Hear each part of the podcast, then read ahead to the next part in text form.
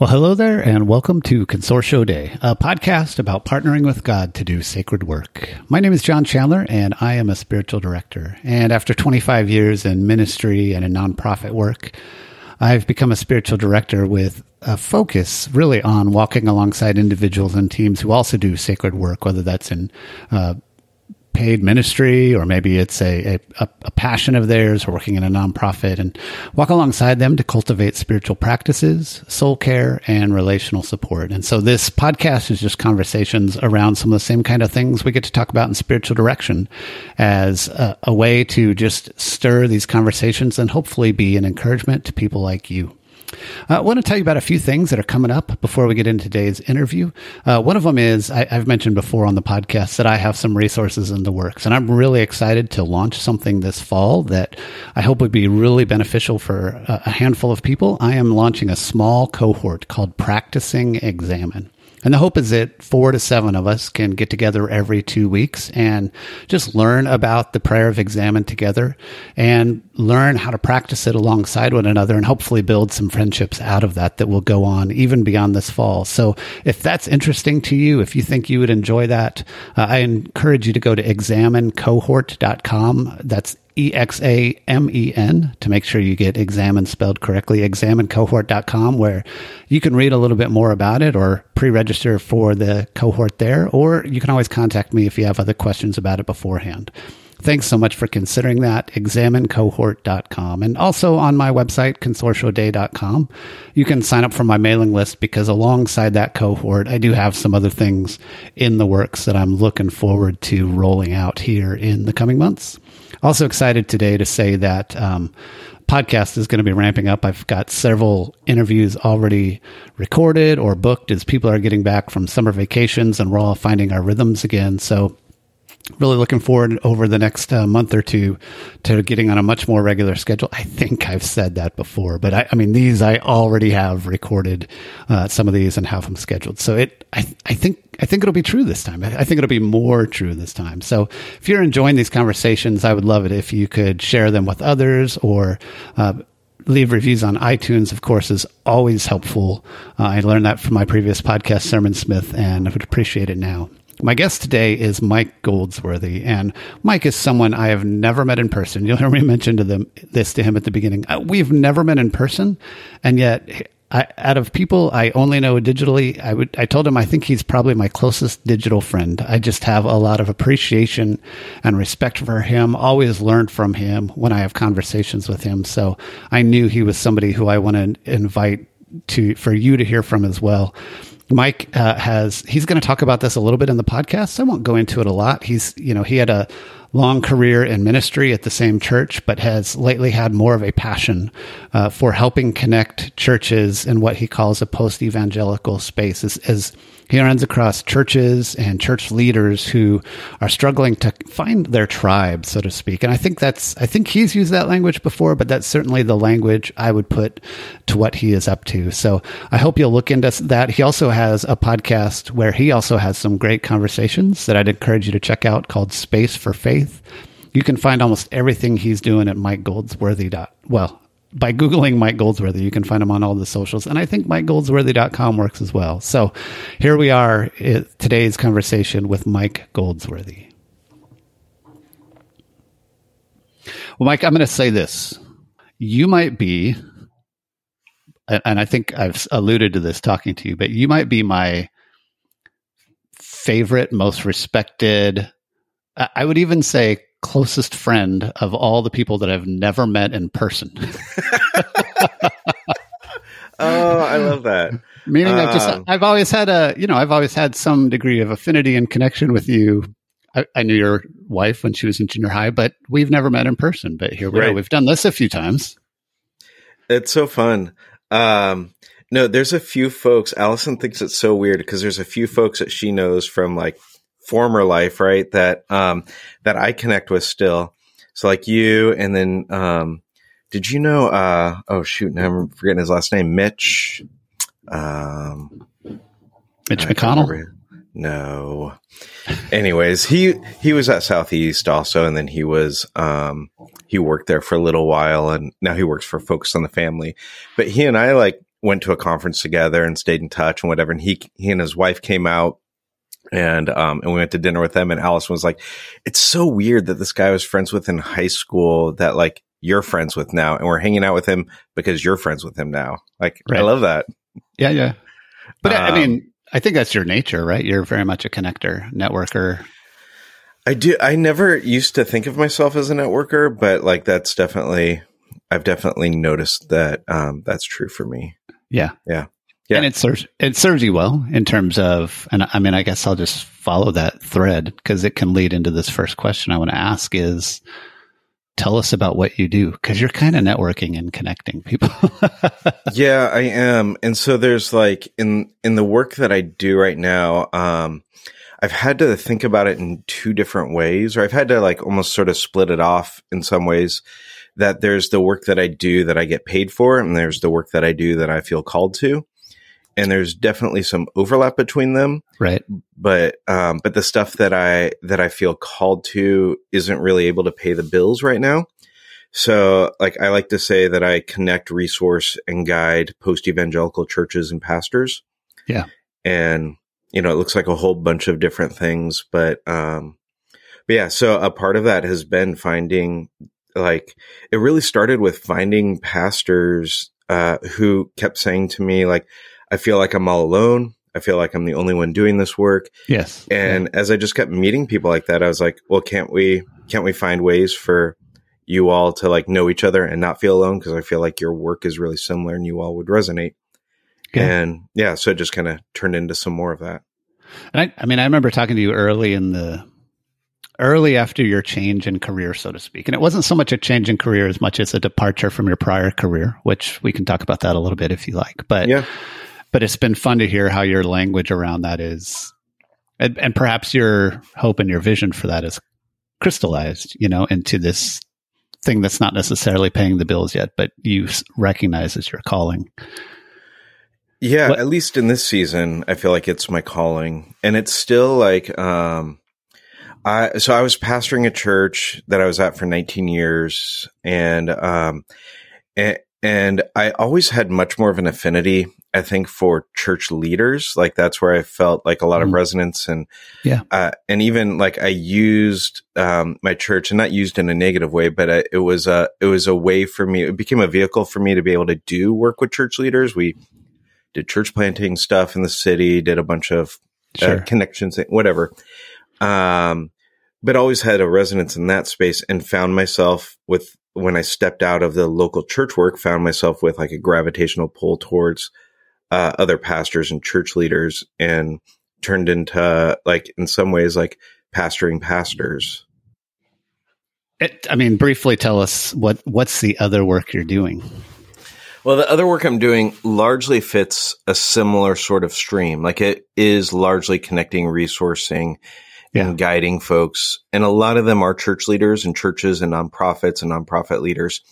It's just um, a wider stream of that, I would say like I feel a particular resonance towards um, towards what's happening in response to the white evangelical church and the new things that are emerging out of that and um, that aren't emerging just as a response to, but that are emerging out of a vision for something new, um, different. Um, uh, so, so like that's where like my heart beats faster when I connect in those spaces but I definitely like what pays the bills are churches that are more established, organizations that are more established, that aren't yeah. Sort of innovators or um, early adopters on a thing that's sort of building and growing. So, um, so, and I do like, I don't, I don't feel like I just use them to pay the bills. Like I, I don't work with a church or an organization or a leader that I can't in some sort of way find interesting or get excited about. Sure. Yeah. Um, so tracing back a little bit because I, I, thought it might be helpful to tease this out because it might have perked somebody's ears and I realized I moved on from it. But talk about this term you used post evangelical. Like, do you have definition around that, or how do you find that people are coalescing around that term? Yeah, I mean, people are coalescing around it just by self defining it. And we've done a little bit of work on defining it out a bit. I mean, we see it as a, um, well, and I should say David Gushee, ethicist David Gushee, he's got a book called After Evangelicalism where I think he mm-hmm. does some good work teasing this out. But in like sort of practical boots on the ground, seeing this happen in churches, we, we've been recognizing it as a sort of response to largely white evangelicalism to people that um, have essentially seen it corrupted, that it's been corrupted by its integration in politics and its vision of God being far too narrow. And then post evangelical as opposed to ex evangelical. Ex evangelicals, I would say, are responding to that as well. Sure. But are kind of the like, F it, burn it all down. Yeah. I'm kind of yeah. done. Like, and, um, and I totally understand that response. I would say that post evangelicals are trying to build something new and they're building something new in ways where they're trying to not necessarily uh, trade being a fundamentalist conservative to become a fundamentalist progressive. Right. Um, so trying to say like justice matters, but we're also not going to create a new purity culture around justice. So you're walking this like fine line there, trying to say like, uh, the church, the Christian faith is an inherited faith. So we don't just make this thing up. And at the same time, we have room for like new theological visions and new liturgies and trying to reimagine what does this faith look like in our time and our place. And so trying to, trying to hold those two tensions together. Um, I'd say that, that it's very like in a lot of ways hyper local. And, um, so even like the work that you did previously with in Austin, I think like my understanding of it was pretty hyper local. And I think that's, what's happening here in some ways to a, um, uh, uh, it's one of the things I'm trying to help push against a little bit that there's a miss sometimes of a larger global church focus because you become so locally focused because um, you uh, there's some response to the kind of trying to build a regional megachurch that has no sort of like uh, incarnational value of the place where it is that you could just pick it up and put it in any city USA and it would, sure. it would do the same thing. Right. And so there's a, there's a move towards like, okay, what does it look like to, to smell, touch, taste, to feel like the place where we actually are? Um, yeah. So those are, those are some of the things.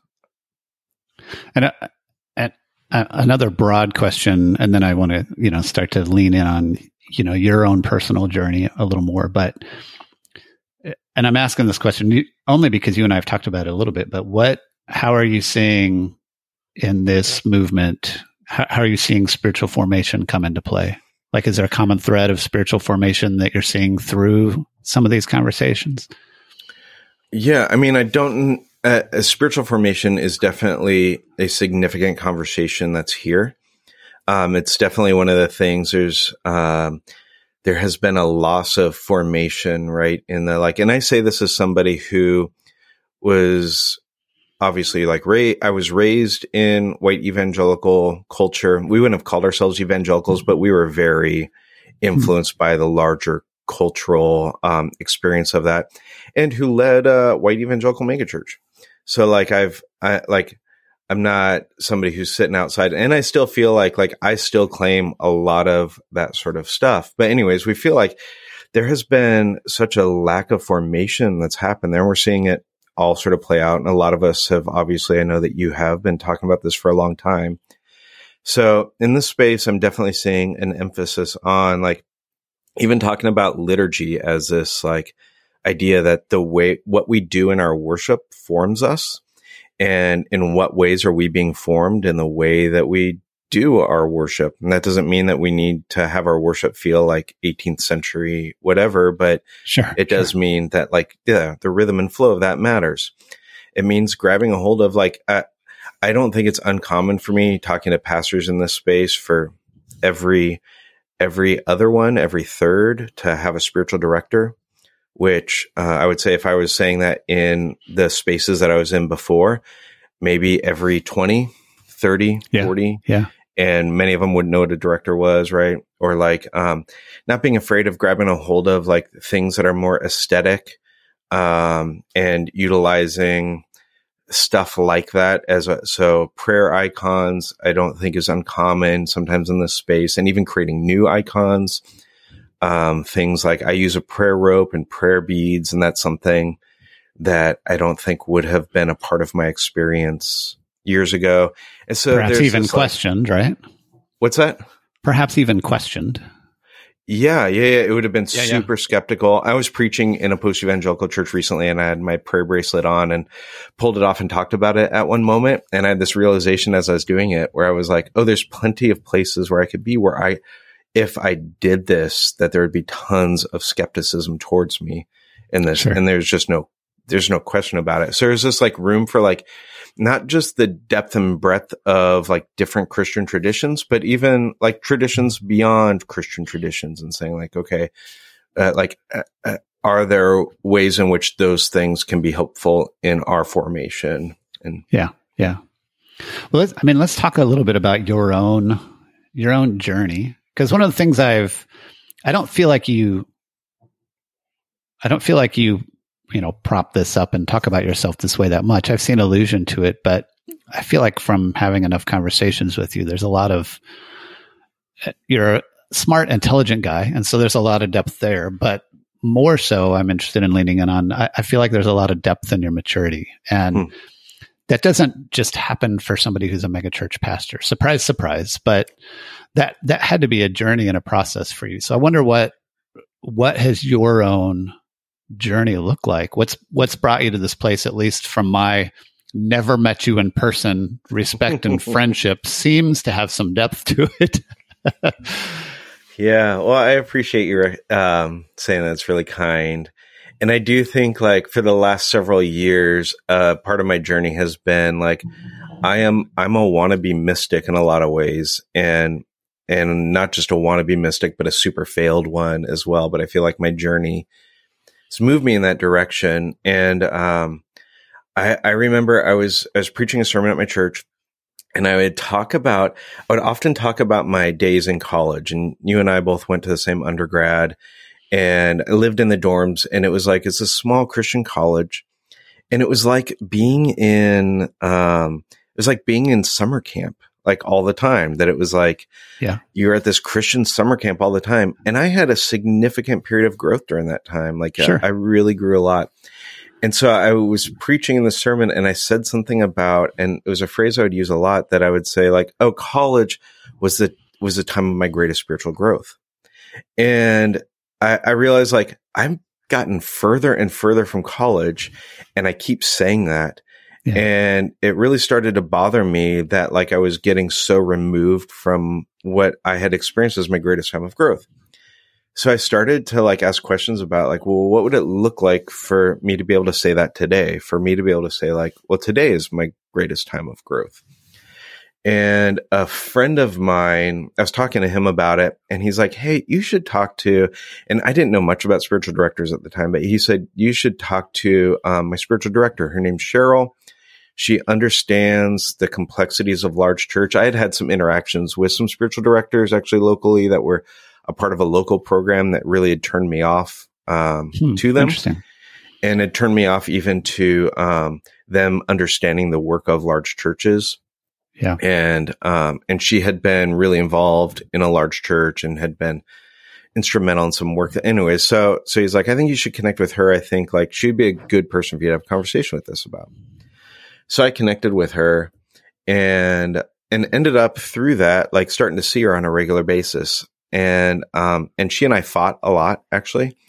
she would it took me it took months of of work with her for me to be open to like a practice like centering prayer. Huh. Um and she had to like I had to become convinced that it wasn't just some woohoo sort of thing and that it was like, and I had always, like, I was of the, like, I'd always been told, um, Eastern meditation is about emptying your mind, right? And Christian right. meditation is about what you fill your mind with. Sure. And so here she is like talking to me about this kind of prayer where I'm emptying myself. And I'm like, oh, hell no. Like that's the stuff I've always been told to avoid. And she just slowly, thoughtfully, like helped me to like work through it biblically, um, uh, even like sh- like having me read a bunch of folks. Like she figured out, oh, the way to Mike, the the way to get to Mike to open himself up experientially is that he has to. F- we have to first go through intellectually. Sure. So she did that. Read work. these seven books, Mike. Yeah, I mean that's kind of what it was. She'd send me home with chapters of stuff, and yeah. um, and, and, it was actually it was actually Cynthia Bourgeault's work that I think like opened me up probably most to moving that direction.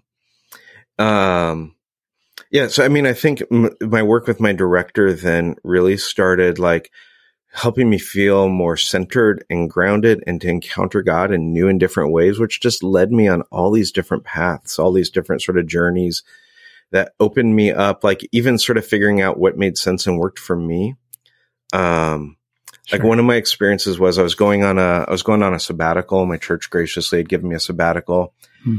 and I was, uh, the beginning of it was, it was like a, I always get the number wrong. It was like a 23, 25 day road trip by myself. Um, a solitude trip where I. So wait, it wasn't just your church that was gracious. It was also Allison. It, was, it was, also Allison. uh, yeah. Yeah. It was very, it was very gracious on her part. And like the first, I want to say like five days of it, I was completely, I had no contact with anybody. So, um, so I'm heading out the very first day of the trip and I'm driving out to the Grand Canyon. I went out like camping and hiking and stuff around the Western US. Yeah.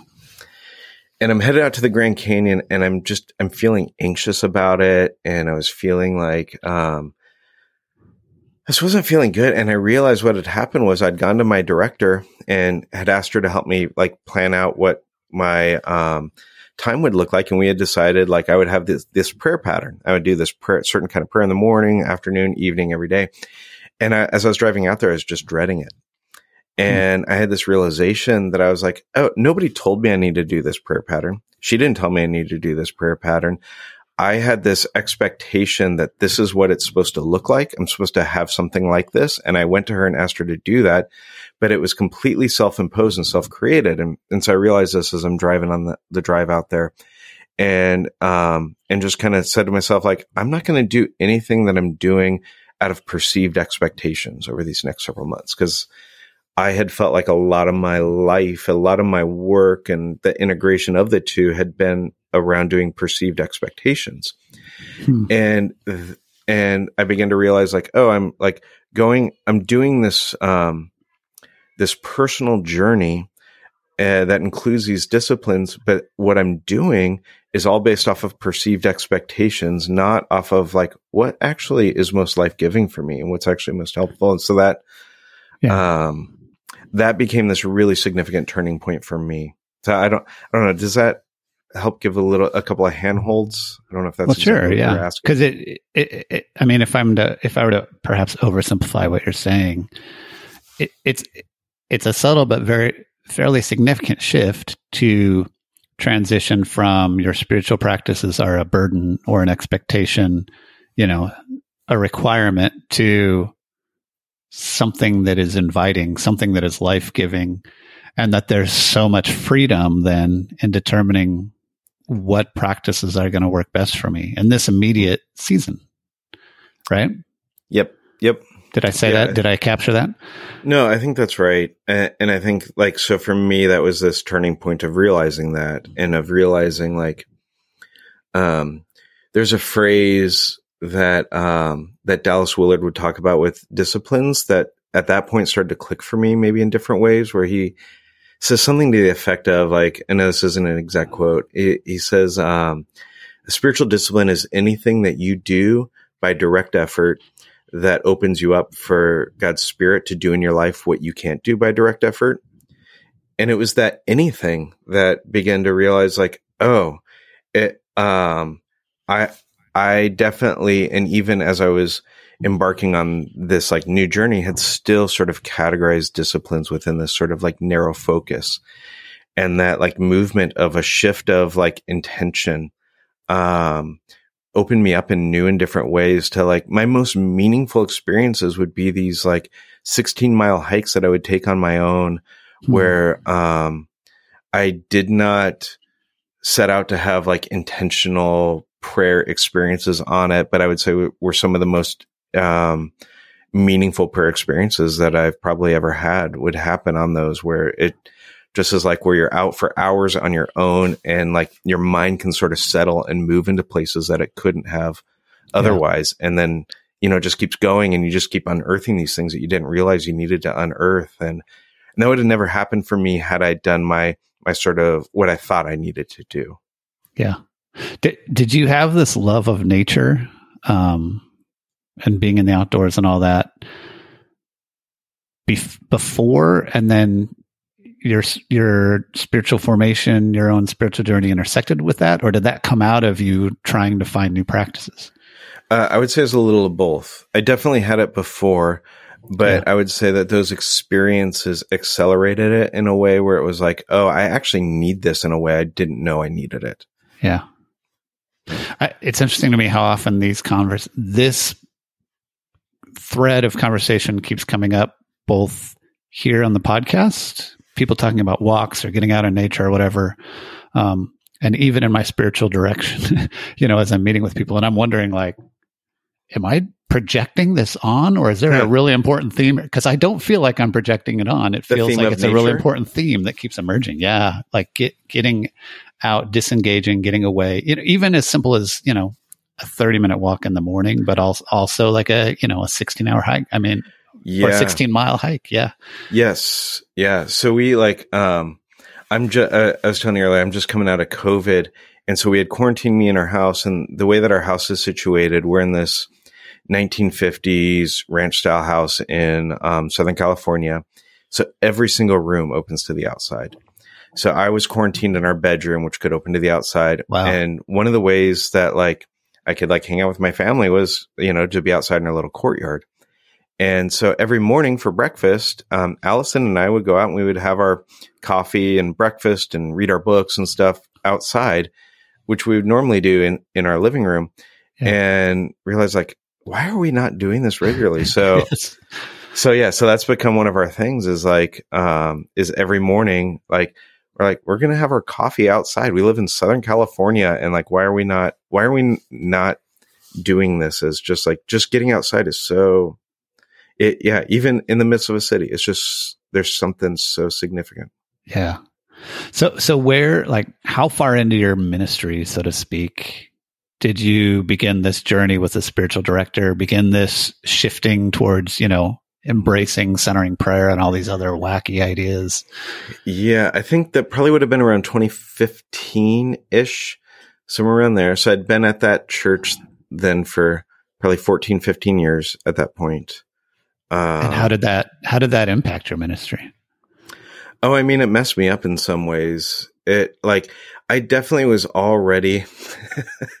I I was seen with skepticism by a, a fair number of folks in the church already, and then when I come back and I'm uh, talking in ways that are a bit more contemplative, I'm uh, introducing some kinds of spiritual practices into things there, I mean, there's definitely, um, yeah, it definitely created some skepticism. I didn't know how to bring like my staff and team and leaders all on the journey with me. So I would say like mm-hmm.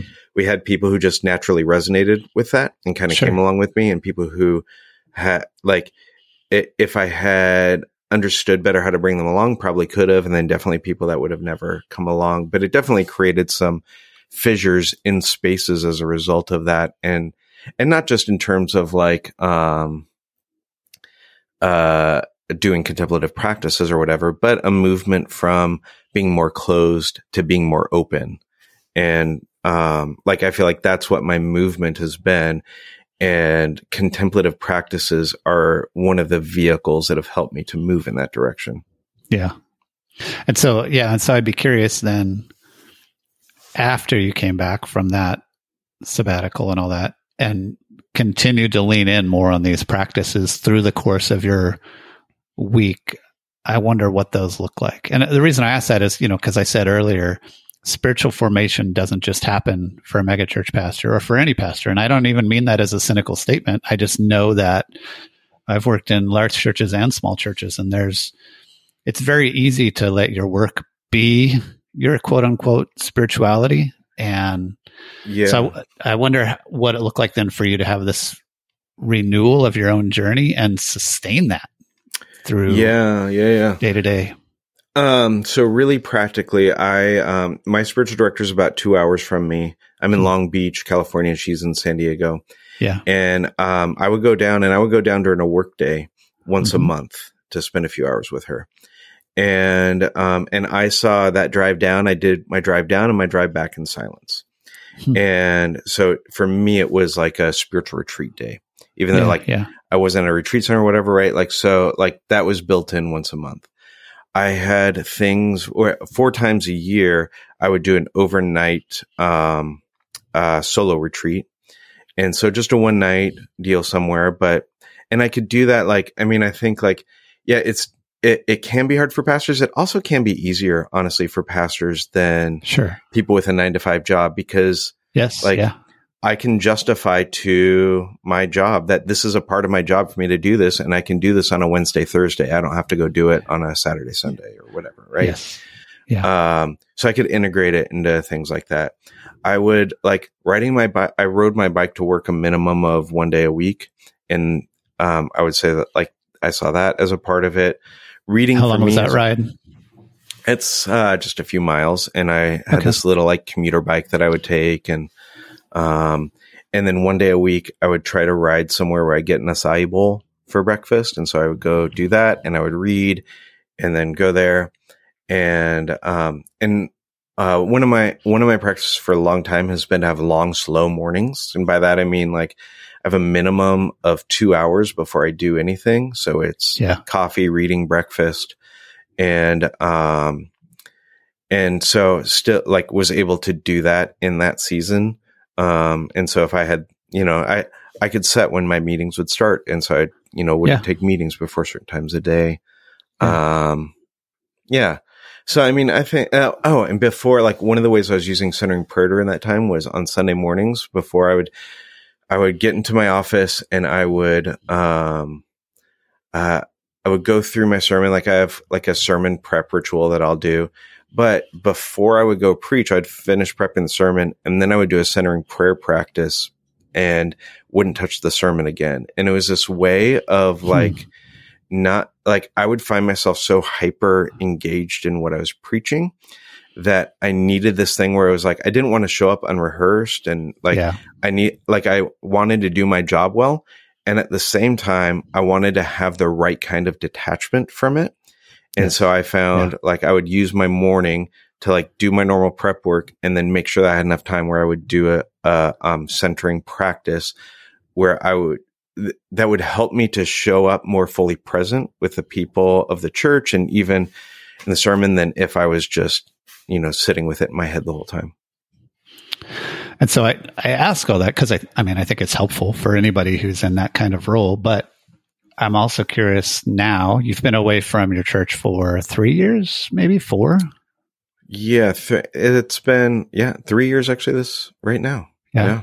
So, so I wonder what these kinds of things look for you now, where you don't have, I assume you're traveling more. You don't have the same daily or weekly rhythms, you know, and so in some ways that can be more challenging. And you don't have, I would imagine you don't have or feel the same burden of responsibility or accountability f- because of your role to sustain these things. So I wonder what it looks like for you now and how it feels different. Yeah. Um well it definitely feels different at the at the very least. And it's like one of the ways that I've described this season um is that I always felt like I had guardrails up. And they were self-imposed guardrails in a lot of ways. Like a lot of my stuff was my own like imposing things that I thought were expectations and they were expectations, but nobody was making me do them or making me think them. And so I always had guardrails up about like what I could, th- you know, uh, if I was going to think about something like it, you know, we'd always say in the church things like, you know, you want to pursue truth wherever it leads you. And what we meant by that was you want to pursue truth wherever it leads you as long as you arrive at one of these three answers. Right. Like right. those were like sort of my guardrails or Yeah. even like these kinds of practices or whatever sorts of things. Right. And I felt like one of the things that happened for me when I stepped out of that role was the guardrails could come off and I could have more freedom of exploration and I could allow myself to do that.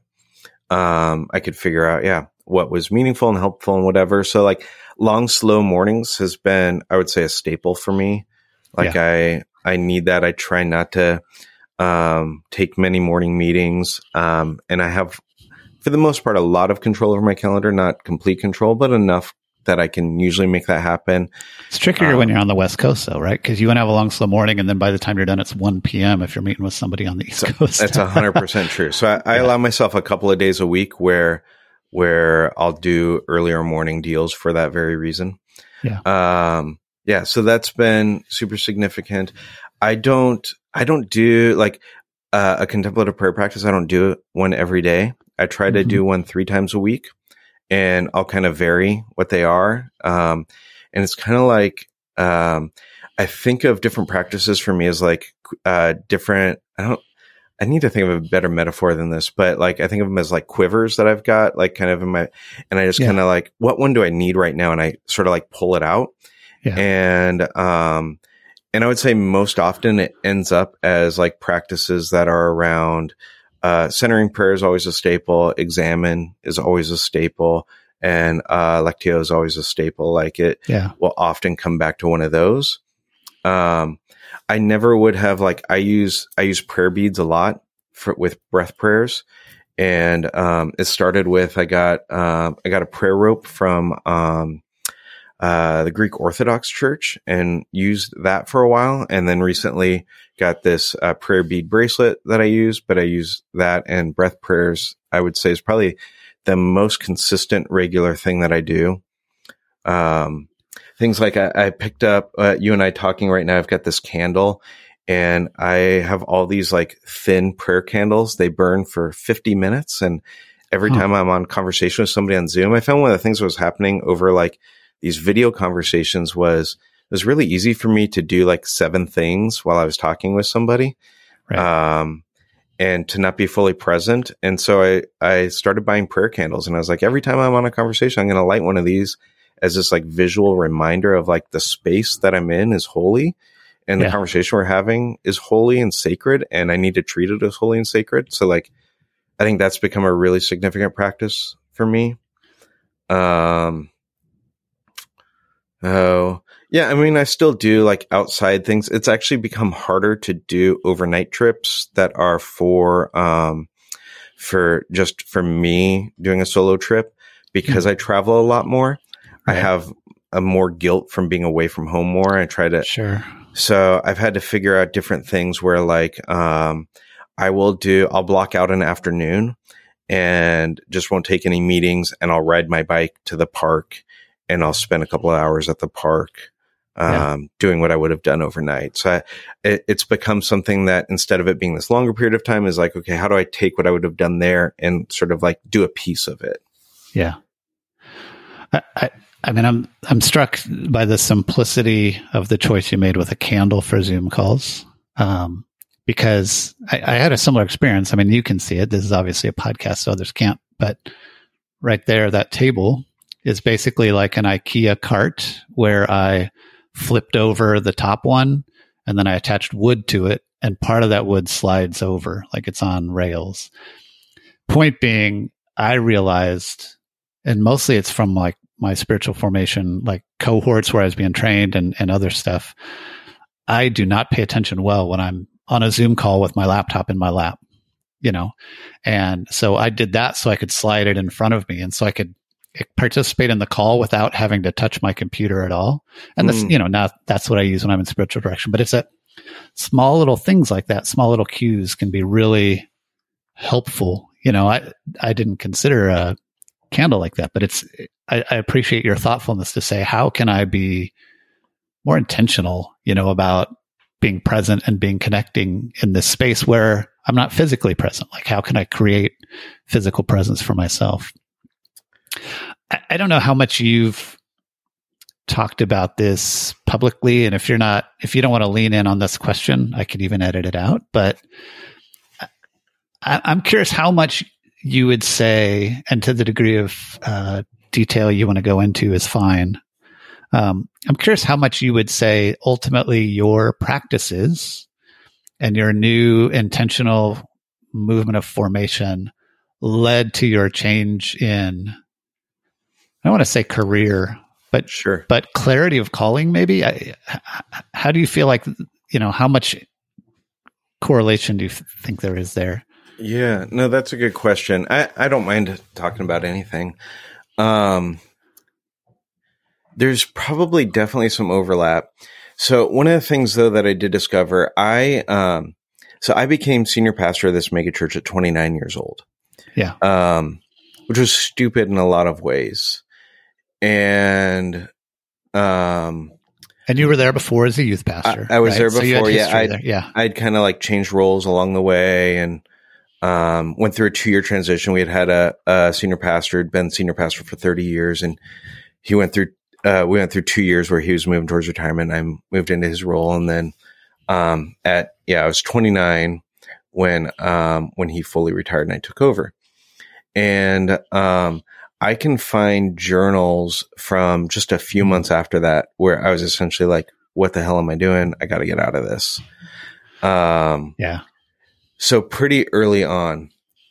And we, I would say the entire time I was a lead pastor, we wrestled with it. I never wanted to be a lead pastor. That was never like, I Mhm. was never a person who was like, I, that's what I'm trying to do and become, but felt like, um, I felt like we had gone through a season where we felt like we felt the spirit stirring in us and saying like there's something new and next and we thought it was somewhere else. Ended up things happened at the church where it kind of opened up for us. And we felt like, okay, maybe this is the new and next thing. and we as you and allison Me and Allison, Okay, yeah. I mean, we try really hard. We really do try hard to have an egalitarian marriage, that, and a part of that looks like us both, like on major decisions, getting on the same Sure. page. And Yeah. so, um, so yeah, we had felt like that was the new and next, and I felt unsettled in it really for almost the whole time in some ways. There's just parts of it that were like, I didn't want to run an organization. Like that's just Hmm. not my wiring and my makeup. And I became a CEO of a multi-million dollar organization sure and um and there's a lot of stuff that comes with that so there's always definitely like a pull away from that and we had looked at other roles. We almost took some other jobs at some other churches that would have afforded me to be able to do some things without having to be in that kind of role. And for various reasons none of them were right. And i would say though what happened with this movement so that that all led me to my sabbatical that i took and and told the elders like I might be done and but maybe not. And the sabbatical Hmm. was a time of like me getting some rest, reorging some things in the church and coming back with some new direction. And I came back from that and told them said I think I have 5 years or less left in this role. Yeah. And I would say what happened through these practices was a continual movement of clarity of like in fact, even the language that I used with my church when I stepped out, because I didn't have like a, I didn't know what I was doing next. So I'm leaving, right? Like I'm leaving Right. This role at this place that I've been for a long time. And like, what, are, what are you doing? And I said, um, like, I can't maintain a healthy soul while I continue in this role. Like it just wasn't working. And, um, I had a lot of clarity around that, that like, oh, that there's this like, I, I don't like who I am and who I continually become in this role. And I would say the, those practices and that sort of journey helped to clarify that part of it for me. And then um i just lost the question i was going to ask about that yeah. You're good. Sorry, I rambled a bit. No, not at all. Not at all. I, I mean, I, I really appreciate that. I, so I, I guess, like, even when you talk about clarity, then, um, what do you think gave you the final bit of courage to say, I need to move on to the next thing, even though I don't know what it is yet? Yeah, I don't know that I could point to one thing. So Yeah. like, and even if I were to, I think would probably be disingenuous to, mm-hmm. to actually what happened. I mean, so the reality of what happened was, I don't know if I have, I'm trying to think if I've talked about this publicly or not, but regardless, it's, it's fine to talk about. I, I was having a biannual review with the chair and vice chair of our elder board and, and it was a fine review. Like it was, we would do it twice a year and, and everything was fine in it. And the vice chair asked me a question at the end of the review. I don't even remember what the question was, but I just had this like, I had this breakdown and I started weeping. and I said, I said to them, um, I think I need to be done sooner rather than later. Yeah. And it was just this visceral thing that my body had been holding in a way that I didn't realize was at the, um, at, at fully at where it was at. And something about what happened in that moment, like, um, unleashed it. And so I don't know that it was courage. It was just kind of like, I said this thing and then, um, and then like later sounds kind of courageous well i mean later was like oh crap yeah. i think i just like started the wheels in motion for me having to leave yeah. and it wasn't strategic or intentional it was just like um an intuitive visceral sort of like thing that happened yeah yeah yeah i mean there's a tangible physical release when you it's almost like admitting something that you intuitively know is true, but you have not tangibly stated, I would say. I mean, I've had that experience with other, maybe with myself. I'm not sure, but yeah. Yeah. And even like one of the confirmations of it was on the, we took, a, we took a while to, to like try and do it well for the church. But one of the confirmations of it was on the, on the morning that I announced to the church that, that I'd be stepping out, um, came home that day. And usually like my Sunday ritual was I come home and I'd take a nap yeah. Um, it's just beat after preaching a few times and sure. all of that comes with that.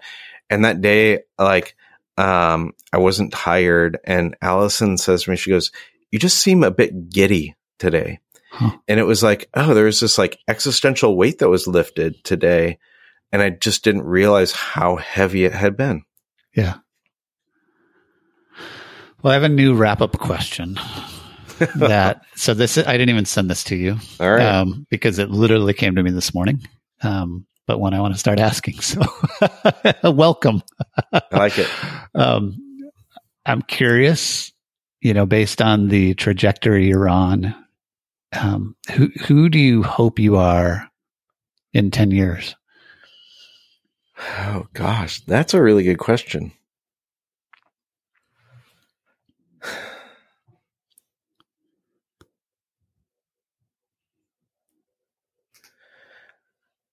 I mean, I, I, I think like Eugene Peterson has been so, um, from afar. I never got to spend time with him. Yeah. But from afar has been really, really, um, influential for me the last several years. Yeah. And I think a lot about, um, his years living at the lake in Montana where he is um, receiving people and investing in people, where he's kind of um, living his life with his wife in these like slow, intentional rhythms, where um, he's like investing in the things and people that he wants to invest in, and um, and that like his con- like he's he's largely done most of his writing, although he does do some writing there, but he's largely done a lot of that. And it seems to me like that that's a season for him of like kind of reaping the, um, the benefits of what he's sown and not reaping the benefits of like, I get to go off now and retire and not deal with people, but reaping the benefits of like, now I get to like, um, just be with people and I get to, um, and I don't know, 10 years might be a little early for that for me, but like that's the sort of trajectory I'd like to be moving yeah. towards. Do you feel like you're, do you feel like you're on the right pathway towards that now? I think in a lot of ways. I think the thing, like, one of the things that I've realized, and you know this better than I do because you've been at some of this kind of stuff longer than me, but is um, largely my work is freelance work now.